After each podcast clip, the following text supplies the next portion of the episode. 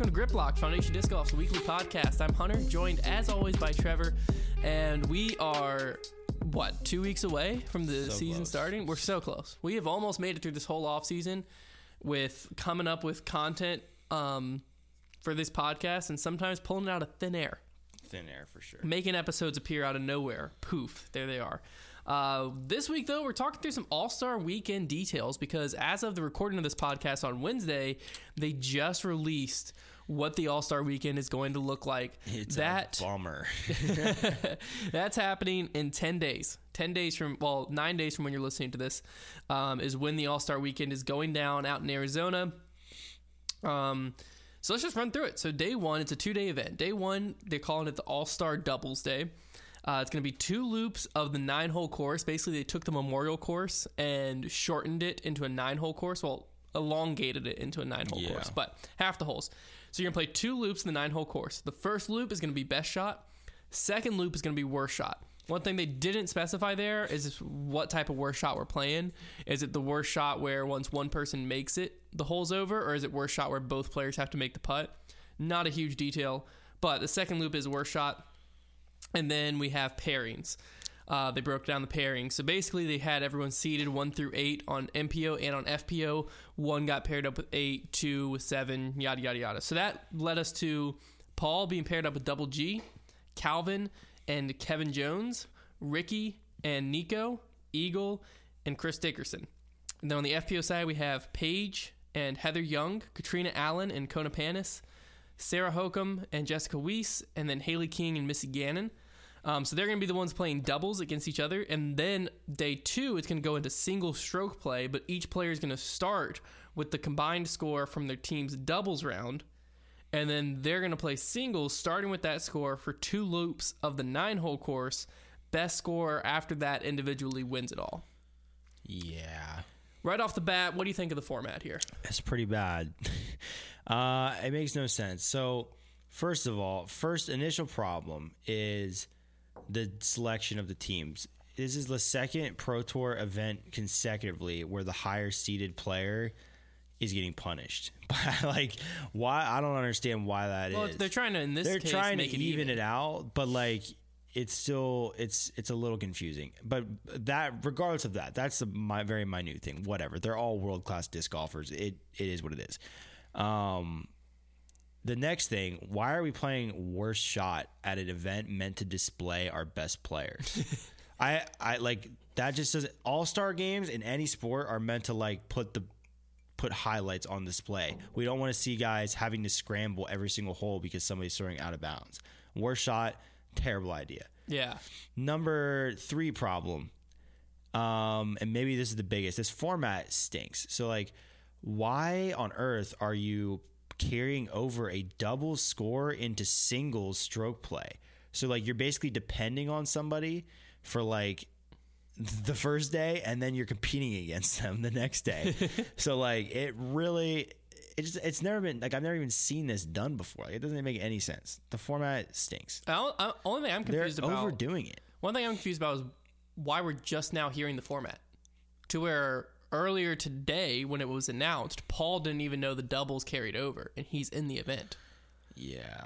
Why? Why was this not announced the day the All Star format was There's announced? a pretty simple solution. Just play doubles and have a winner, and then play singles and have a winner. Well, it's don't think- that hard. I, I think it'll be kind of fun to watch, just because it's gonna be the first disc golf we see. I wanted skills competitions. I did too.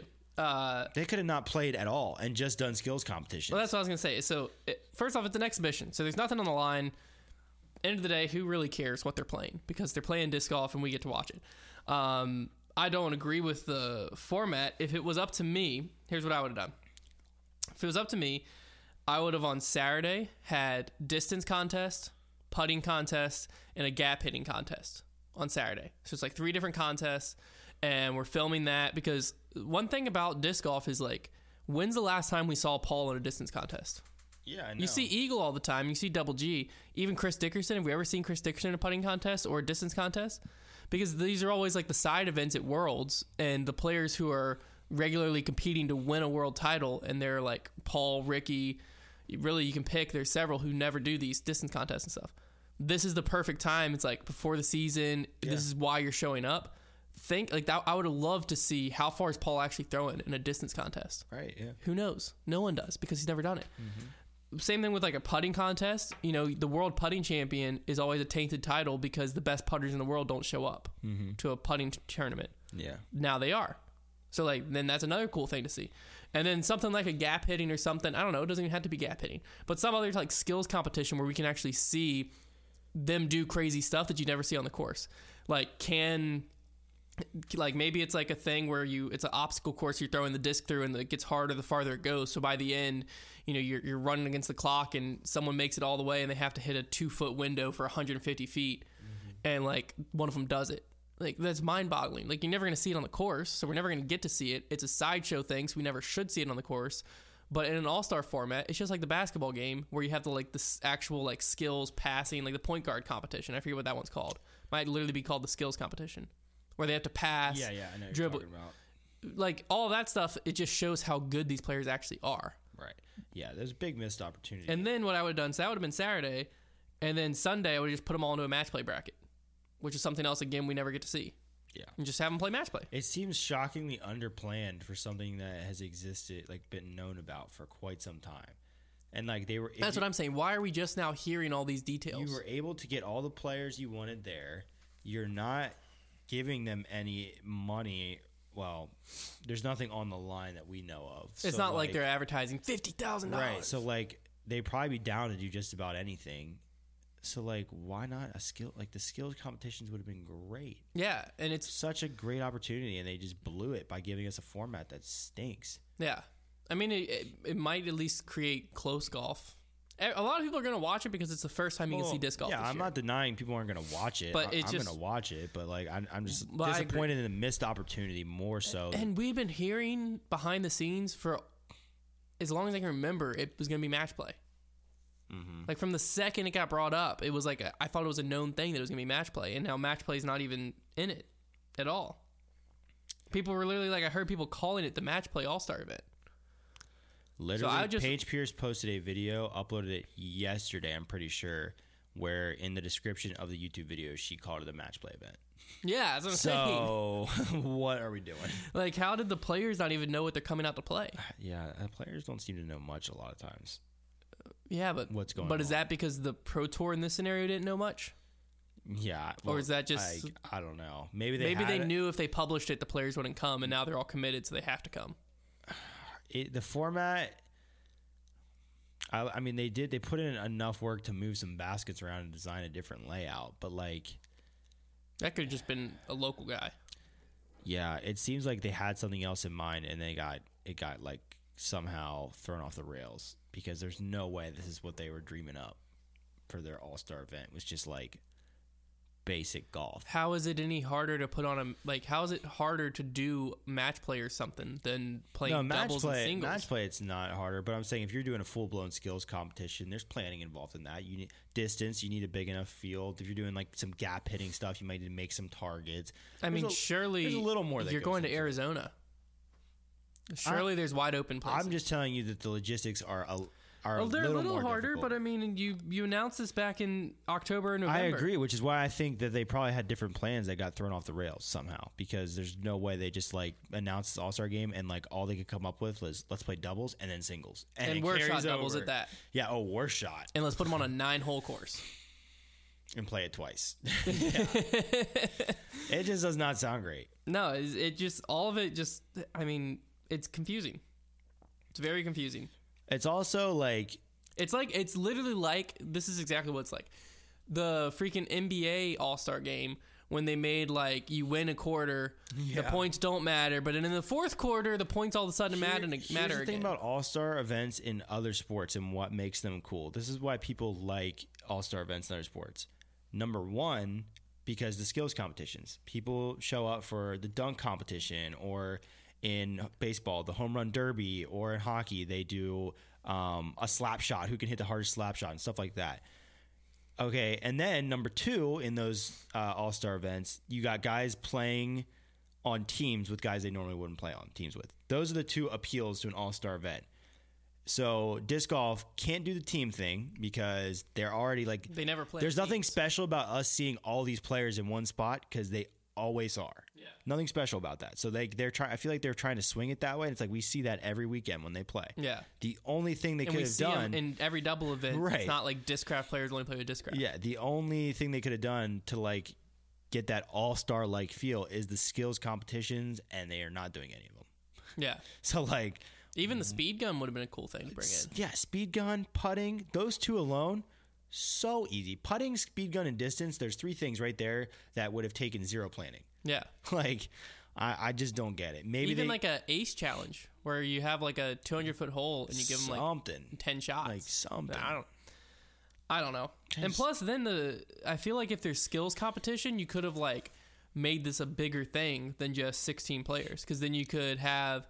I mean, I- I, know people. Yeah, like the distance contest. Congratulations! I know Simon's elbow. He couldn't be, but he was the first one that came to my mind. Like, congrats, Simon, on being selected to throw in the Well, distance. yeah, the guys that get picked for three point or dunk contests in the NBA aren't necessarily all stars. Yeah, exactly. But you're you're there and you get to Mm-hmm. compete for a pro tour distance contest. Yeah. I, I mean they had to have, when it got announced when it got announced on Ultiworld, it said skills competition in it. So that was on the table at some yeah, point. I think they got derailed somehow, and I don't know how. Maybe they couldn't find a wide open soccer field. I mean, like, what, what are we talking about? That can't be it. Like, that's what I'm saying. What derailed? How? I don't know. Something's not You can put them on a football field and have them like try to throw through the uprights. I don't know. Do something. Give us something. But like uh, this feels like an all star weekend. I'm just watching the doubles that used to happen at like USDGC Pro Dubs or whatever or mixed doubles. I don't know. I'm excited for it because it's disc golf and we haven't seen disc golf in a long time. But at the same time, it's a big missed opportunity, and we're branding it as our all star weekend, which should be like a big draw in non disc golf fans to see what these crazy things these people can do. And we're just throwing them worst shot doubles so that we can see someone park a 500 foot hole and guy throw OB and we're taking the OB shot. yeah. Shocking. Wow. Um, now, with that being said, all of our thoughts out there. Uh, what about predictions with this format? Who do you think is winning day one doubles? Which teams are the strong teams coming in in your eyes? Well, okay, so we're talking about like eight of the best players in the world, so it's important to mention that any of these teams can Yeah. win. On both sides, any of these teams can win. Um, but with that being said, the strongest teams, just looking at it, MPO are Calvin and Kevin, and then the best team probably is Eagle and Chris. Um, tough to go against them. so I, I would, I'm gonna, I'm gonna go ahead and say I, I know you're gonna pick. Uh, you're gonna pick it, Eagle and Chris you were talking about earlier. So I'll, I'll go with my initial thought was that Calvin. I think Calvin and Kevin will be really good. So I'm gonna pick them um, to win doubles on MPO, FPO. Pretty hard. The, the best teams there it looked like were Paige and Heather because Heather is such a good putter. Paige is such a good thrower. And putter. and putter really yeah and then also uh, haley and missy looked like a good team but i I'll, i would pick paige and heather and then mpo to win it all i mean that's a mm, that's a real tough one i mean the course plays far but like is there i mean every team pretty much has a guy that can launch right Yeah, I mean they can all throw far. yeah so i'm gonna go ahead and say this just seems like the type of thing that eagle's gonna win so i'm gonna say eagle wins and paige wins Yeah, so I had Eagle and Chris in doubles and Paige and Heather. I, I Paige and Heather I feel like is the more obvious one because Well, they put Kat and Kona together and putting like Kat's the second highest seeded player, but putting is her struggle, and she got another player who struggles with putting. Yeah, So, when, like, when you're you looking at worst Heather- shot, that's what I'm looking at. Worst shot, Yeah. and Paige's worst shot doubles con- like the worst shot is going to be coming from Heather Young, who literally just came in like third at the U.S. Women's and is a phenomenal putter. So I mean, there, I'm not really. There's no, nothing about that team that I'm like, well, you know, on worst shot, this could hurt them. Um, because I feel like Heather Young could like hold her own against every single player on that week in and week out. Yeah. And she's partnered with Paige. So to me, Heather Paige and Heather is a pretty obvious one. The MPO is a little bit more muddied water, but I think Eagle and Chris for the same reason because you're looking at worst shot. Eagle or Chris, like you, my odds are really good in that scenario. Yeah. Not that it's not with Ricky and Nico. I think is an underrated team. I don't think either of them are like end of the year super flashy name. Like because we had like obviously Chris with USDGC, then we had Kevin with the Pro Tour. You know what I mean? Uh, they didn't do something big like that, but they're also always up there. So like when you're looking at worst shot, it's the same type of thing. It's like Ricky and Nico. I'm happy taking either their drive every time. Like I don't think that's going to be an issue. Um, but I do think that Eagle and Chris, assuming they continued their momentum from last year a little bit, eh, they're going to be really tough to beat. I saw a lot of people posting, freaking out over the Paul Double G, like that they were going to be some formidable thing. I'm just saying, in worst shot, like I feel like Double G, no offense to him, is the weakest player in the field. Mm-hmm. And He so is, yeah. in best shot doubles on an a wide open- open course, Open, wide open course though, Double G will be a force to be reckoned with, and he will be. But I'm saying so far. on a wide open course in best shot, you're not gaining strokes on and like none of these players there's are going going to be up. like no separation in best shot. Yeah, and then in worse shots where the separation is, and I feel like Double G.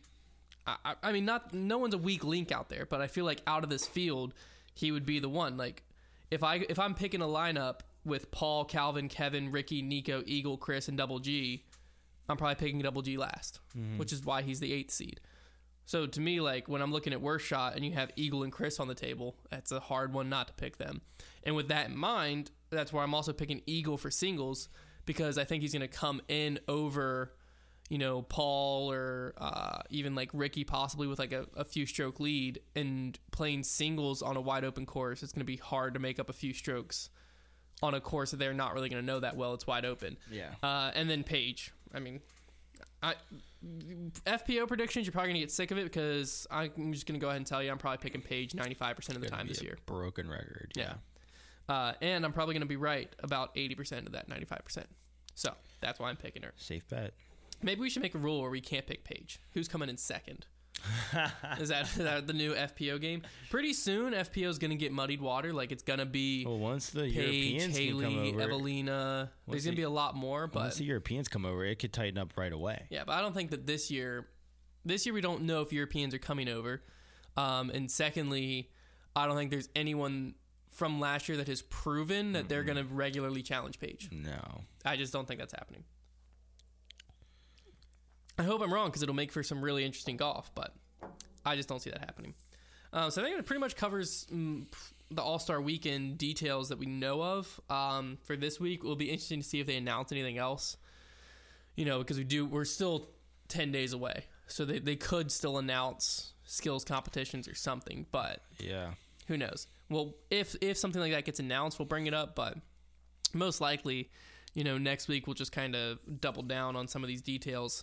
Um, with the All Star Weekend kind of leading into it, it will be exciting. You're gonna be able to watch it on the Disc Golf Network. I believe is the only place. I don't think there's gonna be post produced anything, from what I've seen, because they said only on Disc Golf Network. Makes sense. So, because this their- is their their flagship product, yeah. type event type thing. So, uh, another thing that we did see this week though was Hot Take Hannum made his comeback He did. he came back with another hot take. So let's. I'm gonna read it for you, and then I want to kind of talk through this one because this is a more interesting one. I haven't Um, seen it, so The majority of people in the comment section actually agreed with him, okay. which was kind of shocking because if you've ever looked at his hot takes, that's not the case. Usually not. So he said disc golf tournaments eight tier and above should only be able to host if they have a private course or a course without public sidewalks or roads. There's no reasons players should have to wait for bystanders that have no clue why we're even in the park. So initial thoughts on that. Wow. That's a great hot take. Very hot. Um okay, so like this almost seems to me like a perfect world scenario type disc golf take. Where yeah, of course, in a perfect world, we would only like we'd we'd at least we'd have more control over like who is in the area when we're holding our big events. Right? Like we don't want some hiker walking across the path. Um, we don't want to be throwing near cars, but that's a it's a perfect world scenario because we're it's a little too late in the sense where I think there's a lot of big courses that are like just like ingrained into our sport that are on public property. So that's one thing we would have. Like what? well, our most notable course in our sport is on a public university. Yeah, it went through. That's what I'm. That's, that's what I'm saying. That's But they do at least shut down the sidewalks and stuff for the most part. yeah. So that's what I'm saying. I, I think control over those would is more realistic than just canning them all together because Yeah. there's all like pretty much all of our courses are like at on public property. Um, so that part of it, I'm saying, yeah, it'd be great if we had control over things. Um, and but A tiers and above, that's another stretch because, like, I I understand for like an elite series event wanting that, but any eight like the sport's not there yet for just like some random A tier to have that kind of control to be able to shut something down or whatever it might be. Well, what what what takes that? Like, what would it take to get that control? I guess the sport just has to be big enough that you can convince a parks department or a school. No, I or- think you just need money. well, yeah, well that comes with the sport being bigger. No, because uh, like if we locally, if we're going to shut down a course for the park, the park part, if we're like, hey, you can't walk here, you can't walk here, we have to rent out the park. And I forget what it was, but it's a lot of parks. Really, it isn't that expensive if you're going to fill their park. Like you're bringing that many people. So for an A tier, it might be like ten dollars more a player.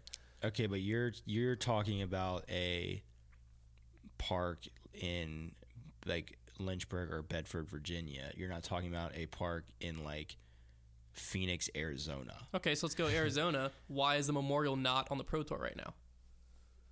Yeah, This exact reason. I know, but like maybe that I'm saying that sum of money that it costs to perhaps rent that park out It's is too I- much. So that's why they that's why the Pro Tour is not on the national tour or or that's why the Memorial's not on the Pro Tour yeah, so national it's tour. not a question of just like we already have the money, let's spend it. It might be that some of the events just don't have the money because sport's not big enough yet. Well, yeah, but I also would argue that like if your course if the course property has to be designed in a way that sidewalks and stuff are bobbing and weaving in and out, it's probably not a big enough course for a big tournament. That's fair.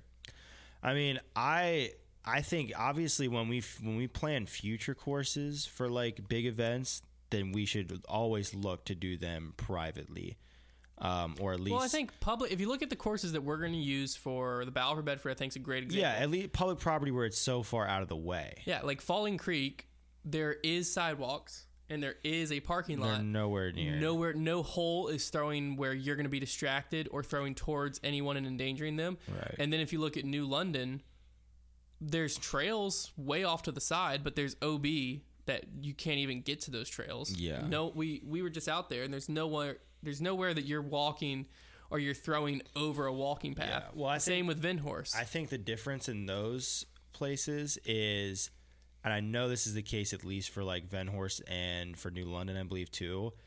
Um, the first thing that that property has, is used for is a disc golf course. So like Yeah. disc golf is what broke the ground. Where if you look at like a Fountain Hills Park, disc golf was not the thing that broke No. the ground in that park. So I think that's what that's what it comes down to. If disc golf is the first thing to break into a park, it establishes that priority, and the trails and things will build around it. Whereas if you just already have a really cool park and try and put a disc golf course on it, there's gonna be things in the way.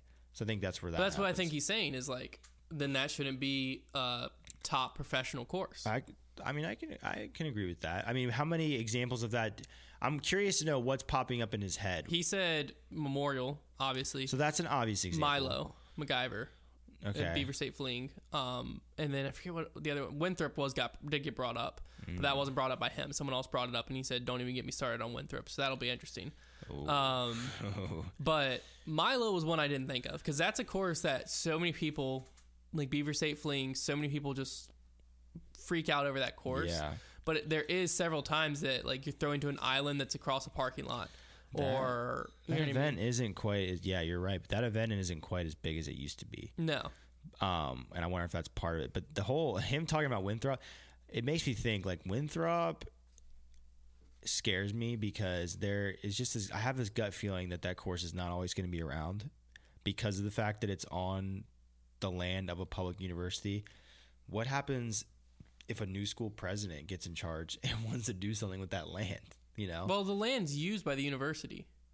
yeah, but like what I mean, just say, I'm just saying, what if an outside Like force comes in? Coliseum. What if an outside force comes in and says no more disc golf? It, Yeah. it could happen, Yeah. and if it did happen, that is a devastating blow. to Well, I think they're disc golf. paying a freak ton of money to rent that out that week. I oh I forget. I, heard the number once, and it like made me sick. I'm But like, I don't think happen? there's absolute security that we can know that course stays No, around. And that is correct. I think it's almost inevitable that at some point it will be gone, like probably in our lifetime. And if that happens, like that is a big blow to Well, I think what what's going to be what's almost the bigger issue with this is the safety side to where there's gonna come a day. I'm. It's kind of happened, but it's luckily all stayed within disc golf. But there's gonna come a day where a random bystander is walking by and just gets drilled with a and Ricky. Wysocki forehand or something. You know what I mean? Yeah. To where Ricky didn't see him coming. Mm-hmm. I only chose Ricky because he hit the guy in the head. Uh, that was a spotter. Yeah. Like recently, and we're that's just where my head went. But where you know Ricky or whoever didn't see him coming, and so they just chuck their drive, and then there's a person there or there's a car there. Obviously, the event has insurance and stuff, but now is that event ever coming back to that park or that town? Yeah, I know. and it's because it's like that should have been thought through type of a thing it's somewhat thought through in the course design but you can't really control because players are going to walk up and decide lines that a course designer was like I, that was not supposed to be there That's true. Yeah.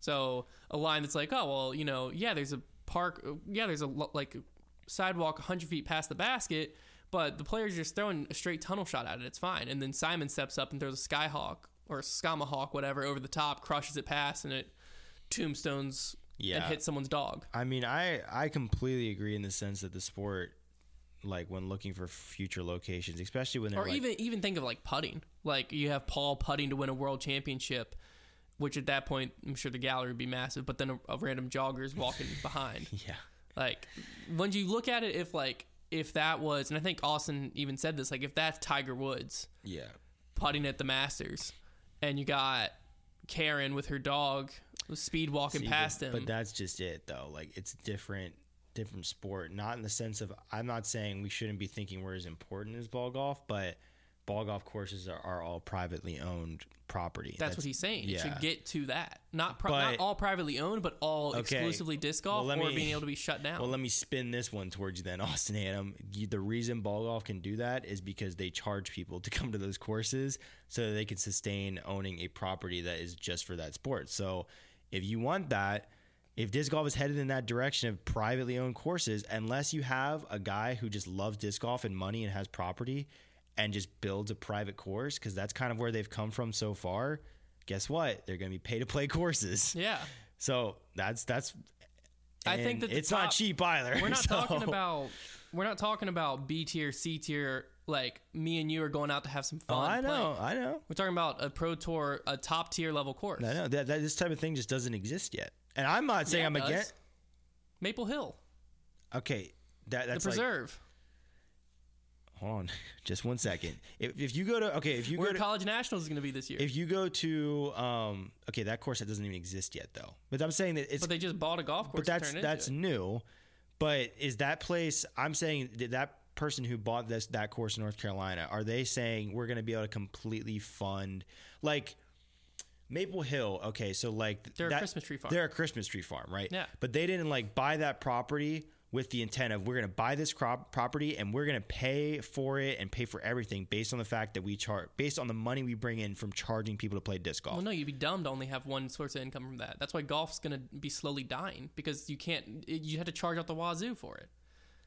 Okay, that was off topic, but I'm just saying, like that's not the model. I'm not saying that Well, if I'm then- buying land, I'm not gonna ever be like only disc golf here. You I'm can make saying so much money off the rest of the land other ways, that's what ball golf courses are doing, and, have and that's why they're struggling. There's lots that are still making money. Yeah, in Florida and in big tourist areas, Okay. small town golf's always struggled, always will, because you, you got to charge too much or have too much volume, and if it's. It not depends. a touristy area, And they do other things too, like have restaurants and stuff like that. There are golf courses. diversify. There are golf courses But that make I'm money every year, though. It's not dying as much. You act like it's gonna die in the next five years. no. When did I ever say that? I, the way you talk about it with such like authority, Well, like ball I- golf okay, is dying. I know, like, of, I use know. Where's your courses, sources? I know of courses, and that I have talked to them about their financials. yeah, and they're I've- very interested in bringing disc golf on because of how much they're I mean, hurting. I've worked at a lot of ball golf courses, and I can tell you that like even though like it's tough right now, like there are still a lot of ball golf courses outside of touristy areas that still make money and do very well for themselves. yeah, It's not. It's not like they're falling on their face. And disc golf, No, like but they're not booming. so. What? Okay, so what? If, if I'm looking at so a if you want a private, if you want these private courses, then what? How else are they bringing in income? I don't know, you get creative like Maple Hill with the Christmas tree farm. Okay, but that that existed before the disc golf course, right? They I'm not sure. They, I'm pretty sure. Well, correct me if I'm wrong, but they probably had the Christmas tree farm and then put in a disc golf Probably. course on it. So that's what I'm saying. If But somebody, great. Every Christmas tree farm in the world we can sell as disc golf. Because Christmas so that's farm, the model. Christmas tree farms become disc Why golf not? courses. I'm just saying there's ways around it, but I, I think that there was another one. They just did a big tournament up in uh, New Jersey type area. But you're- so- there's enough courses that can be top tier level that these top tier events can you- be at private do you not courses. do you not think or that at least courses like New London or Venhorst where it might be a public park, but we can we have such a good relationship we can shut it down for the day. I'm just I'm just kind of curious now. Do you think disc golf will ever get to the point where it can sustain? Like you can go to a disc golf course and there's a pro shop and there might be a restaurant and like there's the course and that's what they do. Do you think that'll ever happen? Probably, but that won't be the main courses. Disc golf will never be a country club sport. That's that's, that's nothing to do with country club. You can go to a golf course, a ball golf course that looks nothing like a country club. I never said it looked like one. I'm saying that a country club to me is Country a- club is you pay a membership fee to be a part of a country club, and then it also includes some comp rounds with ball golf. The only reason ball golf has that name, country club sport, is because country clubs typically have ball golf courses in them. But Yeah. there's nothing country club about Okay. ball golf. It'll never be only a pay to play.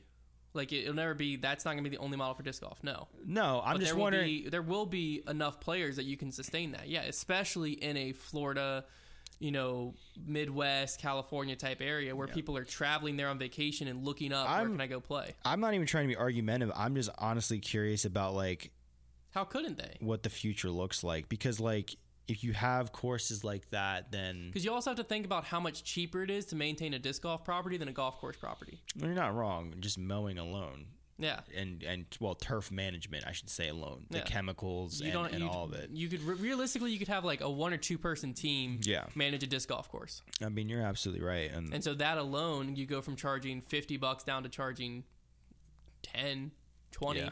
Maple Hill, I think, is already charging 20 on the weekends. And they're getting away with it just fine because the Really? course is nice enough. are they really? They're going 10, 20 is their model. If the course is nice enough and I'm traveling in to play Maple Hill, I'm not batting an eye at 20 bucks. Yeah, but like if that's your local course, you're Then you bad. buy a yearly membership. It's probably do they 200 do they do Yeah. memberships? Interesting. So Maple Hills, Maple Hills out here doing that. yeah. That's cool. That's what I'm saying. Is that that's definitely something that like, and especially if if that course is on tour to where the pro tour has, you know, this privately owned course is like a featured course and everyone freaks out over it because of private courses in general that are made just for disc golf, the fairways are maintained better, it's cut in better, because it's just a disc golf course. That's all it is. And so like there's a lot more attention to the disc golf side of the disc golf course. So then everyone freaks out over it. You see it on tour. Now when I'm showing up to it as a as a fan, I don't really care what you tell me you're going to charge me because I want to play where I've watched my favorite players play. Yeah, I just I just don't think they're gonna pop up. There, I don't think there's gonna be very many of them. I don't think there's going to be enough. My Because, thoughts like- on this take I never got to, but I don't think there's ever going to be enough that disc golf tournaments A tier and above. I think Yeah. the A tier is too low. They can't. They're not going to pop up everywhere because. But like, once the like we were saying, you can't you can't open a disc golf course with the sense of I'm opening a business, because like even with the preserve, like it was open because who the person who opened it has money and they wanted to open a disc golf course. It's Yeah. not like I'm going to open this disc golf course because I think it can be really profitable. I think eventually you could. It could. It won't be really profitable. You're going to have to rely on. That's what I'm saying. It would be like like foundation opening a disc golf course, to where like we own the property, the disc golf course, you know, brings in some money, but our online store funds it. Right. That's what I'm saying. Like that's why they won't pop everywhere because you can't be No. like, oh, here's land. I'm gonna make a disc golf course and that's my living. But you could almost have a tour on courses that you fully control or are privately owned right now, and we're right now in the sport. We're young in the sport, and you could almost do it right now. well, you'd have to do it quick because people get attached to courses very quickly, and then when you start moving away from them, then they get upset. Like if we were to move an event away. But if you move to a better tournament or better course, you're you know not people aren't you gonna know, get upset. people are They suckers, just, man. They just removed the memorial from the tour, and how much have you heard people complaining about it? if they moved, memorial. if they moved Winthrop the USDGC from Winthrop, Players would love it. the people would riot. The people would riot. Fans would be upset, I would be in. Up, but would as be in long as the players are there, fans aren't going to care. They'll get a. Mm, they're gonna care. They're gonna watch the first round and be like, "Man, it's just not quite as special as the years prior." Not, yeah, and guess what? Guess what happens next year? Everyone's going to watch it again. I'm just saying there would be an initial uproar. Yeah, there's always going to be an initial uproar, but there's going to be an initial uproar every time you change anything. Well, that's why I said they should just. They need to. If they're gonna do something like that, they need to do it now. No. They need to make sure the courses are good enough that when they do it, it's we're removing this tournament, but look at what you just got for it. Yeah, but what if it's out of? What if something happens? It's out of their control. Then you adjust. And then- And then like they. you're telling me that if Winthrop called tomorrow to Innova and was like, "Hey, yeah, you're not doing it this year," they couldn't use the masses of courses in Charlotte and still keep it in the same area and have just as good of a tournament. Wouldn't, hundred percent, they could. wouldn't be just as good. It would be just as good. You're crazy for saying that. I mean, they'd be able to do it, Yeah, but it wouldn't be the, the USDGC. It wouldn't be the same. It wouldn't. but it they'd be able to do it. It wouldn't even be close to the same. That's not. Even, it wouldn't even be close to the same. It would be a different tournament. USDGC is made completely by the fact that it's at Winthrop. It's become that attached to that course. It's not it has nothing to do with the fact that it's US title. It's Winthrop. but they could definitely still do it. Yeah, but it wouldn't. It just would. It wouldn't. I, I would see who won USDGC and be like, and then I would look back and be like, oh yeah, they won, but they didn't really win a USDGC. for the first year or two, and five years from now, you wouldn't think that way anymore because you wouldn't have an option. I wouldn't like it. It wouldn't matter if you like it. It's I want to like it. and you also had to think of how many players are coming in. Like, like if a new player coming in, their reality is different from our reality. So if no, Winthrop, because they grew up watching Winthrop. a new player coming into the sport, grew up watching no disc golf. I'm talking. I'm not talking Okay, about so pros. that's years before they're even. I'm not talking about pros. pro level. I'm not talking about pros. I'm talking about fans, because the, the uproar would be from fans mainly. Yeah, So fans coming into the sport, five years from now, there's probably gonna be more new fans that have never watched the disc golf we're watching right now than there's fans watching the disc golf we're watching right now. So if Winthrop changed today, we would be in the minority five years from now of being like, remember Winthrop? And everyone would be like, no, what was that? I mean the Masters is still. and then they'd probably watch it and be like, why are there mozzarella sticks by the basket two feet away? the Ma- we're so the glad Ma- this changed. The Masters is still at Augusta, and it always has been. yeah, but we're talking, that's what, a hundred some years old? I'm just saying, if it keep disc golf time is like dog years. You cannot look at me and tell me disc golf time is like dog years. It accelerates. no, you can't tell me that. Like Winthrop, I agree, is the hardest one to ever change. I don't think it should change. But if they called tomorrow and said it was changing, That'd be it wouldn't be the end of USDGC. I would be hard. It, as as I know it, it would be. Yeah, And but as the sport they would have. it, and as you they would it, have to do different They would have to do a darn good job of making a course that would. Be the first ever, year, it would be like the 26 USDGC. it'd be a funeral. Is what it would be. That's the thing. Okay, so to us, we A remember disc golf funeral. 2016. You rem- uh, disc golf fans from 2016 remember that being the year the hurricane made Mm-hmm. it shortened round. You know what I mean? And so, and you always remember it as like it wasn't a full USDGC. But then it went back to normal the next year. and No, but what I'm great. let me finish my point. The players coming in this year, they don't look at Jeremy Koling's 2016 title and know it has anything wrong with it. If they're educated, they do. Well, You, you got to see what I'm saying. You can't. Hardly. How? I think I just don't want to let go. You don't want to. You don't want to see it. no, I don't. If they change it to Camp Canaan this year, this year, f- fans, is that? it's a course near there that's pretty sick. okay. They've done the USDGC doubles there. If they changed it this year, they say we're doing Camp Canaan. Players would be upset, fans would be upset, whatever. Three years from now, that's USDGC. But I don't Everyone's think I don't think I'd ever be as excited about USGC. Like what makes me Yes, you excited? would. No, because You what makes me is excited. You can't. It's subjective, so you can't say that for me. I can though. What makes it exciting for me is knowing they're going to play that course that I know, and they're going to throw the holes that I but know. you'll know the and course. I get you'll know Camp Canaan. It's- it's the thing that different. made it. It's different. The thing that made it so prestigious is they stuck to one course for this long. now it's the course design. It's the course design more. I've seen other courses. The course design has changed. I've seen other courses- They're playing a completely different Winthrop than Ken Climo did. Mm, yeah, but a lot of it's the same. You're still gonna have the island hole in 17. You know, They can make an island hole. They're playing you're from a completely different over place. the pond on five. On 27, 17, if you look back at the It's the 2003 essence- playoff, the Barry Schultz is playing a hyzer from The 200 feet away into it. That was the very first one. Still's different. The essence of the event is still the same. there might be a person out there. This is what I'm saying. There might be a person out there that remembers that USDGC where he threw like a little hyzer, a rock hyzer in from like being a level playing ground. Right, and they're like USDGC is just not the same, man, because I- no. now their team's Terrible- up top. terrible That's the exact same thing. No, because it's not. It's not your A whole different course, a different T pad, exact same thing. Where's the correlation there? Trevor, you get what I'm saying. A and B do not you correlate. never lived through. Recalculate. you never lived through that USDGC, so to you it looks the same. Back in my day, I walked uphill through the exactly. snow. we would be those people in this scenario. Back in my day, Maybe they I played want to this- be that person. Back in person. my day, they played it with ropes. USDGC means nothing without. And the other person's sitting there like, yeah, but look at the course they play on now. This is way better of a course No, design. I like that it drives people to insanity. That you can't. That course is untouchable, man. But we don't decide if it's untouchable. I We're in zero control of that. Steer me back on track. Give me off this topic. you're off the rails. You've gone crazy. I'm somewhere in Utah. What? I took the wrong interstate. I'm just saying, if it if it had to happen, everyone would adapt and be just fine, and you'd be I smiling, never. I would never be fine. I would never be fine unless they're playing that thing somewhere so so pristine. It would have to blow my mind. I have yet to see another disc golf course that gets me so excited to see coverage on it as Winthrop. It But there's gets, so many people out there that think the exact opposite of you. They hate Winthrop. I don't know why. I, there's no. Yeah, I've never seen one. And also, How? maybe some You've players. never read the comments or, or listened to players there talk about is ar- there is unarguably there's no other course that is so unpredictable and like the winner of that tournament is just a mystery. I agree, but you can't say it's because of good course design. yeah, I can. No other course is able to do that, Yeah, but I'm saying it it's good for accomplishing that. Yes, and that's what the sport needs. it's great. I love I love USDGC, but I'm just saying you hate it.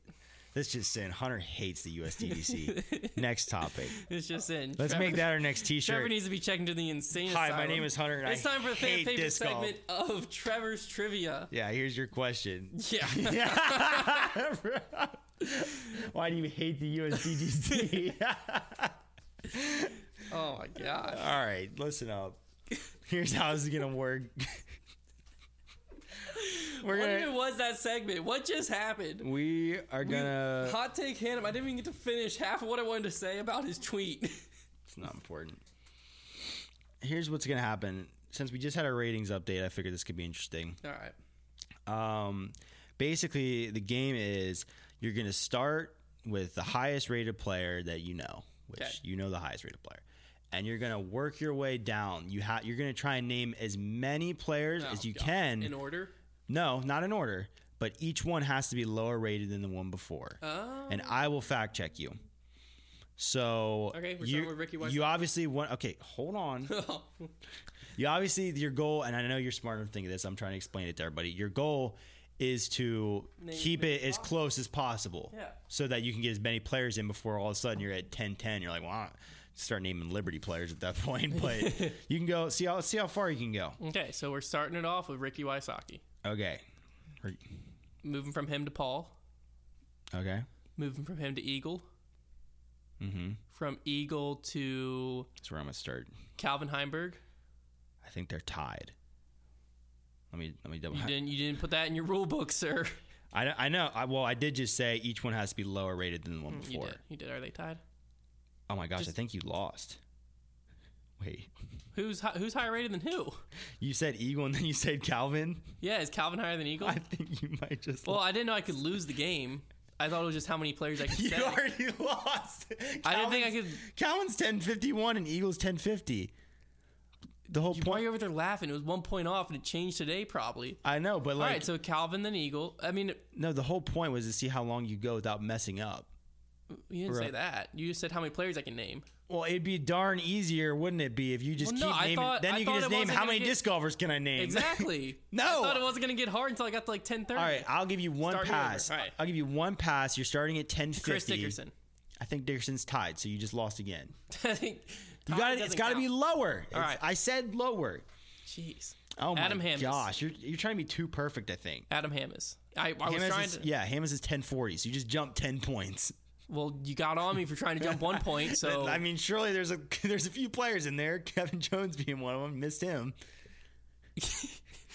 let's move on to the next topic. No, okay. So You're at ten forty now, We're at so it's already getting difficult. Andrew Fish. Let me check him. He just He's updated it 1037. today. Well, he just updated today, Frick. so he could be really close. He's still 1037. Yeah, Okay. Okay. Um, from Andrew Fish, we're gonna keep it local now. We're just staying local because we got up there. Um, who's in the 1020s? You're not even gonna go to the, any more in the 1030s. I don't know anyone else in the 1030s. I think Nico is. I don't. But Nico could easily be 1038, and then you'd laugh at me because I lost and I suck. So if I if I'm playing the game, I'm playing the game. yeah, just go ahead. Chris Clemons. Nico's 1030, by the way.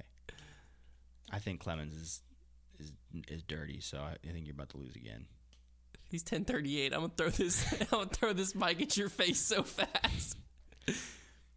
Chris Clemons. He's 1028. yeah. Oh crap, that was too low. that was a big jump. Dang it. okay, 1028. Where are we going from there? Not up. Um, Chris Clemons to Stephen Curry. That's where you're gonna get to eventually. You're gonna have to get as low as you can. I know. Chris Clemons, 1028. Um, someone who's lower than that. Man, Anthony Barela's really close to that, but I'm not going to say him. I think he's Them. 1016. Is that your guess? Yeah, let's go AB next. He's 1029. No, freaking way. he went up five points today. Oh my gosh. The rating You're jump today is killing me. that. I mean, you're awful with that. I I'm, thought am I? I'm staying right within the range of a few points, and if it was yesterday, I'm killing it. He snapped like that. I mean, I would like you could have named like ten players and stayed like twenty points away just by knowing. You could have gone all the way down to like nine hundred. I was trying to be really good at the game. I sure I could have went That Paul was the- McBeth, Hunter Thomas, Trevor Staub, Connor Kennedy. I win. and you well, you'd have done better than you just did. But I was trying to be good at the game. That's that's a secret with these games, man. You got to try to be average. All right, let's just move on. I don't want to play your little game I, anymore. don't- I got to see you lose like three times in a row. Let's do good enough FPO. for me. Do that same thing with FPO. yeah, but now that I know the game, Okay. Paige Pierce, I got to figure out what she's even rated. oh, I Catrina wonder if she went Allen. up today. Paige Pierce, Catrina Allen, She's still nine ninety one. Kona Panis, Whoa, I have to check that one. Just because I'm not Catrina sure. Allen to Kona. Just- Kona's like I gotta- 920. I know that's what I say. I got to know like how far. Why did you drop down so far? That's how you just told me to play the game. Yeah, but that was like you drop down to 926 from 960. Like you know, there's players in skill that are between those two. Yeah, but if There's I a- name if I name Hailey King, knowing my luck, she just jumped 15 points and overtook Catrina Allen today, and then you're gonna laugh. You know that's not true, dude. All right, so next Um, up I we have n- Shannon Hansi. I would, I would never laugh at you like that. Hailey King is 962. They're actually tied. So yeah, you would have been. Yeah, But exactly she my didn't point. move up today. She didn't move up today. Hansi, Shannon Hans is my next answer. Shannon Hans, dude. I, I, what if she's not even? She's probably not even renewed. Boom, I win. She's 750. I just won your game. Thank you. I didn't say. I said how many could you name? There was no way to win Then how is there a way to lose? by just like only getting three because you're trash. I won. You know you didn't lose yet. Keep going. Name somebody lower than 750. lower than that. I'm going to go to some junior player. Let's hear it. I, I mean, I know her. Okay, I'm just look up a junior, jun- girls player. Um, there's one on. You're gonna look them up. Well, there was one on Discraft Underground whose name was like CC. All right. Well, you know what? You're done. You threw away the integrity of the game the second you picked up your phone. Trevor, you gave me a game that I was doing fine at. No, you weren't. It was just- your second guess was wrong. You went from like ten. You went Paul. Uh, they were all within Ricky. 1050. You went Ricky, then Paul. Yeah, but you had to go lower. That was the one stipulation of the game. It wasn't how many I golfers. just I you named. assumed it was gonna be You went- no, and then like oh okay, went how about this? Yeah, that's it. Keep going. Calvin. No, I normally that's what I do, but I'm gonna start laying the hammer down on you because I think everybody's sick and tired of this. Hunter Everyone lo- loves it. Hunter loses, but then we let him keep playing. I want you to lose and you lose. But see, I, you can't just change the rules up really like that. There was never any rules. When you show up to work one day and your desk is up front, and the next day it's in the back, just because I decided we're gonna screw the rules. When I You're gonna show up tomorrow, and that label printer is gonna be plugged in out back in a pile of snow.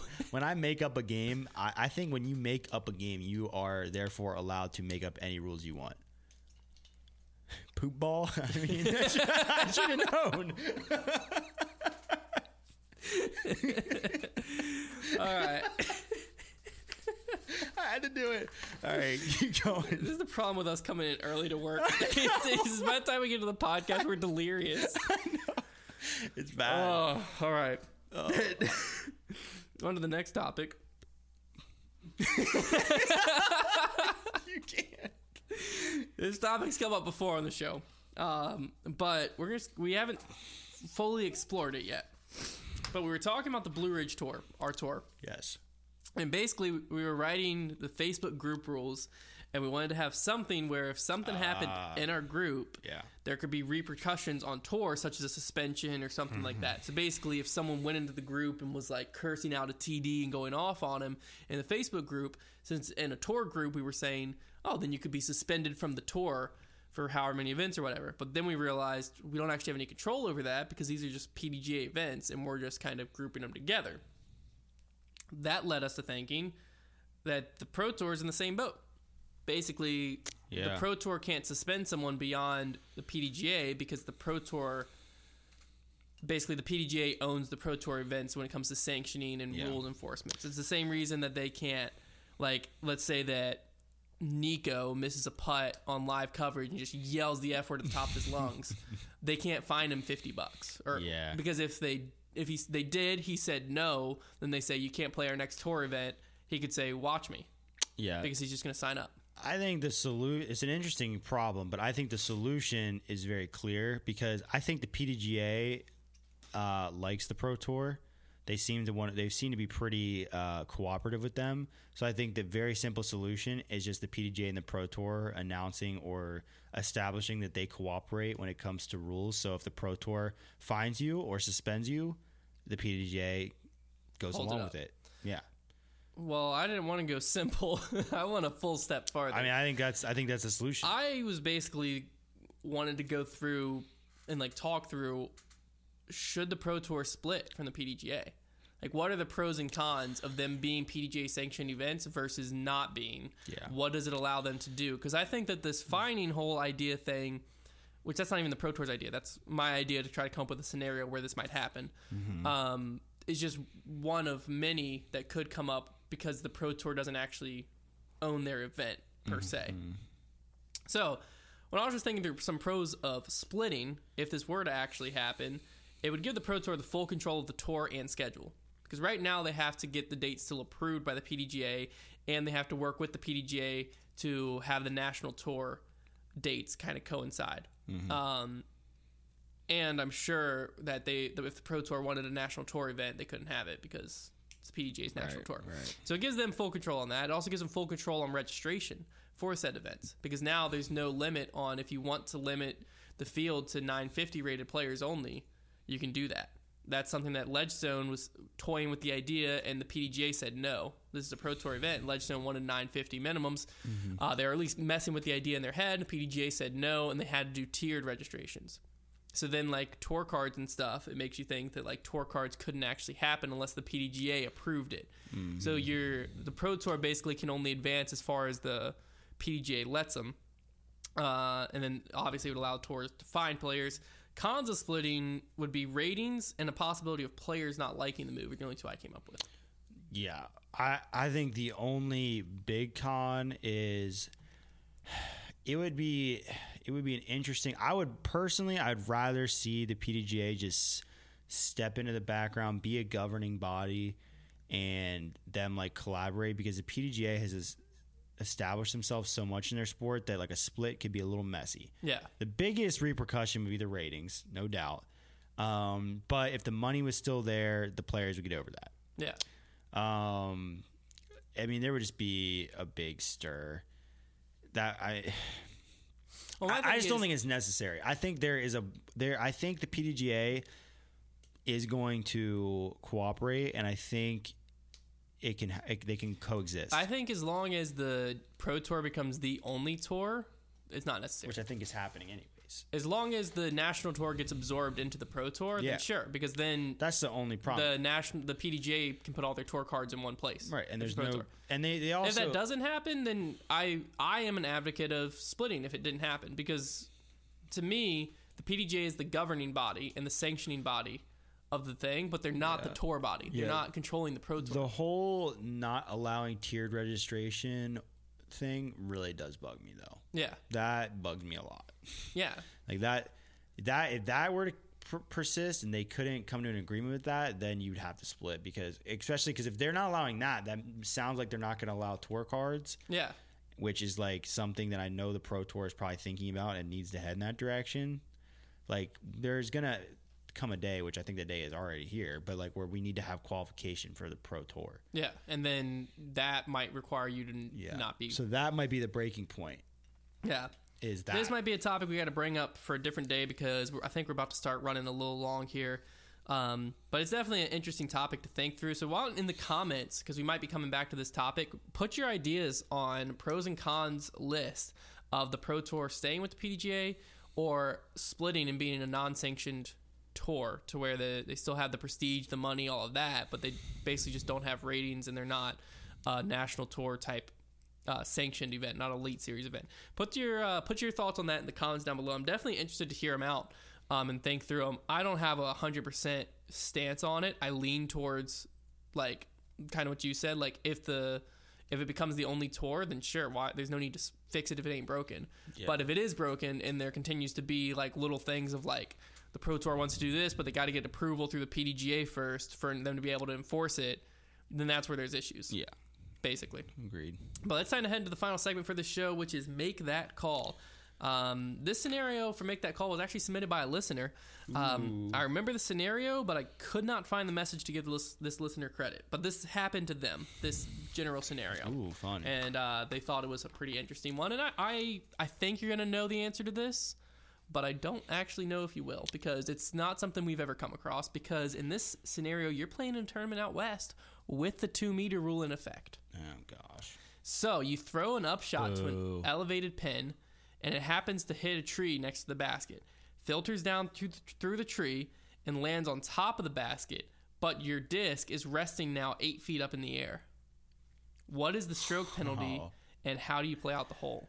First of all, that's preposterous.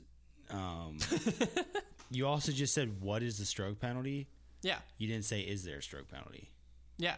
So you're just already giving me that there is a penalty. Or I just worded it that way to score like screw with you. I don't know. You know, you All right. always do. So what's the stroke penalty, and how do you play out the hole? I don't know. Yeah, because I don't know any of the language surrounding the two meter rule because it's the dumbest rule ever. Um, well, it isn't. It isn't. I understand why it was created. It was created in California because they didn't want people to throw over top of trees. They wanted to throw tunnels. Yeah, But it's dumb because I don't think we don't like pros don't play at courses like that anymore. I feel like at the courses they play these days, you really only can throw. yeah. But the two meter rule is just not in effect ever. It's dumb. Here we go. Um, so he's on a bas top of a basket. Eight feet in the air. So the only way he's not taking a penalty and two meter rule, you take it from like underneath the lie, right? Like it, the lie would almost be in the basket. That would be a fascinating one. It's just like you count, but you get a penalty. So like unless it's written, unless there's a, a little excerpt written about uh, elevated baskets, then you have to take a penalty. I'm going to say that there's okay. So if there is language in the rule book saying if it's on a basket that doesn't count as a two meter rule, then obviously that's fine. But I'm going to say that, that there isn't in there, Okay. and I'm going to say he has to take it like uh, he has to take like a mandatory. He gets like up to two meters or up to a meter off of up to one meter off of the elevated basket, and he gets a stroke penalty. He's putting, so he, that was his drive. No, this is upshot. So he threw one, two. He dropped. He's putting for four from a meter away from the elevated basket. Wrong on both fronts. So there's Thank no goodness. penalty throw. Thank goodness. A disc supported by the target for the hole being played is not subject to the two meter rule. Okay. But even in general disc golf, if a ba- if a disc rests on top of the basket, you just take it directly below, like touching the pin, is where your your lie is. It would suck on an elevated basket. well, I was I was hoping he would at least get, if they were gonna if it was part of the penalty, he would at least get a meter off. No, yeah, you don't get relief. Even in two We meter, need relief. even in two meter, if you're like up in the middle of the tree, your lie is directly below it. Okay. Well, I mean, I'm glad there. But yeah, I'm there is the language. book. The language says a disc supported by the target for the hole being played is not subject to two meter. Well, rule. thank goodness. So I just I knew you wouldn't know that rule. Was I'm there. glad I'm wrong. So That's- we, that's- is that the second week in a row I've stumped you? Did I stump you last week? Did I stump you I last don't week? remember. Connor doesn't remember either. I don't know. I feel like I stumped you recently. I feel good about it. Two weeks ago, you stumped me and you were wrong. That's true. That's true. You, So- Two weeks ago, I stumped you. I was wrong. You were right. So I didn't actually stump you. You may have got me last week. All right. Well, this uh, next episode's definitely going to have more defined Trevor's trivia rules um, so that I can know what game I'm playing before I go in. I just figured you would kind of pick it up. It wasn't like um, very unintuitive Well, I, I thought that I just didn't think that I was going to be able to, like, to get one wrong and not keep playing. I just assumed you wanted me to see, like, With the second camera, How many angle, players I'm I just gonna throw like gym looks all the time. Just I just thought you would want me to know. I just thought you would want me to like see how many I could keep within that like range because I was within like three or four all the time, and like you're just over there laughing at me like I just sit, went from Paul McBeth to Lloyd Wema. Like I didn't. Okay, I went from Paul to Eagle, and you're like, oh my, this guy. Like no, I mean, come on. Thanks for watching. Hopefully you enjoyed listening. Uh, we'll be back with a new episode next week. If you're listening to on Apple Podcast, please leave a review. Uh, we read them all and we take them very seriously, unlike the show. Uh, this episode is all over the place because, I mean, it also doesn't help having an audience member and Connor who's producing the show because then when we get going and we're laughing, he's laughing and it makes it harder to keep a straight face the whole time. But, um, no, we really do take it uh, very seriously. We really appreciate the feedback, and we use it to improve the show, the look, all of that. Um, and the same goes for YouTube comments. So wherever you're at, please engage with us. We really uh, appreciate it, and we'll respond as well. Um, I don't know if we can respond on Apple Podcast reviews, but if we can, I'm gonna find a way, and we're gonna do it. But thanks again, and we'll talk to you all next week. see ya.